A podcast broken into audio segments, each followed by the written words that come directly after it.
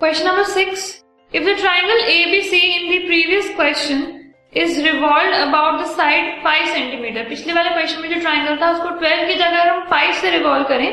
find the volume of the solid so obtain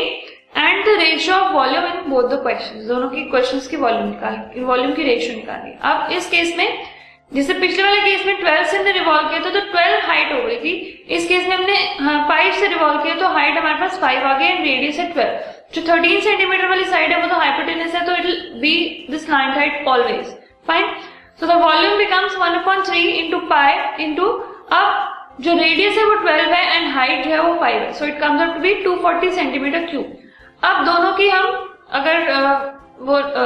ratios निकाले दोनों volumes की so it gives us ratio of the volumes in both the questions first question में हमारे पास 100 pi value आई थी। And second question में हमारे पास 240 आया so the ratio is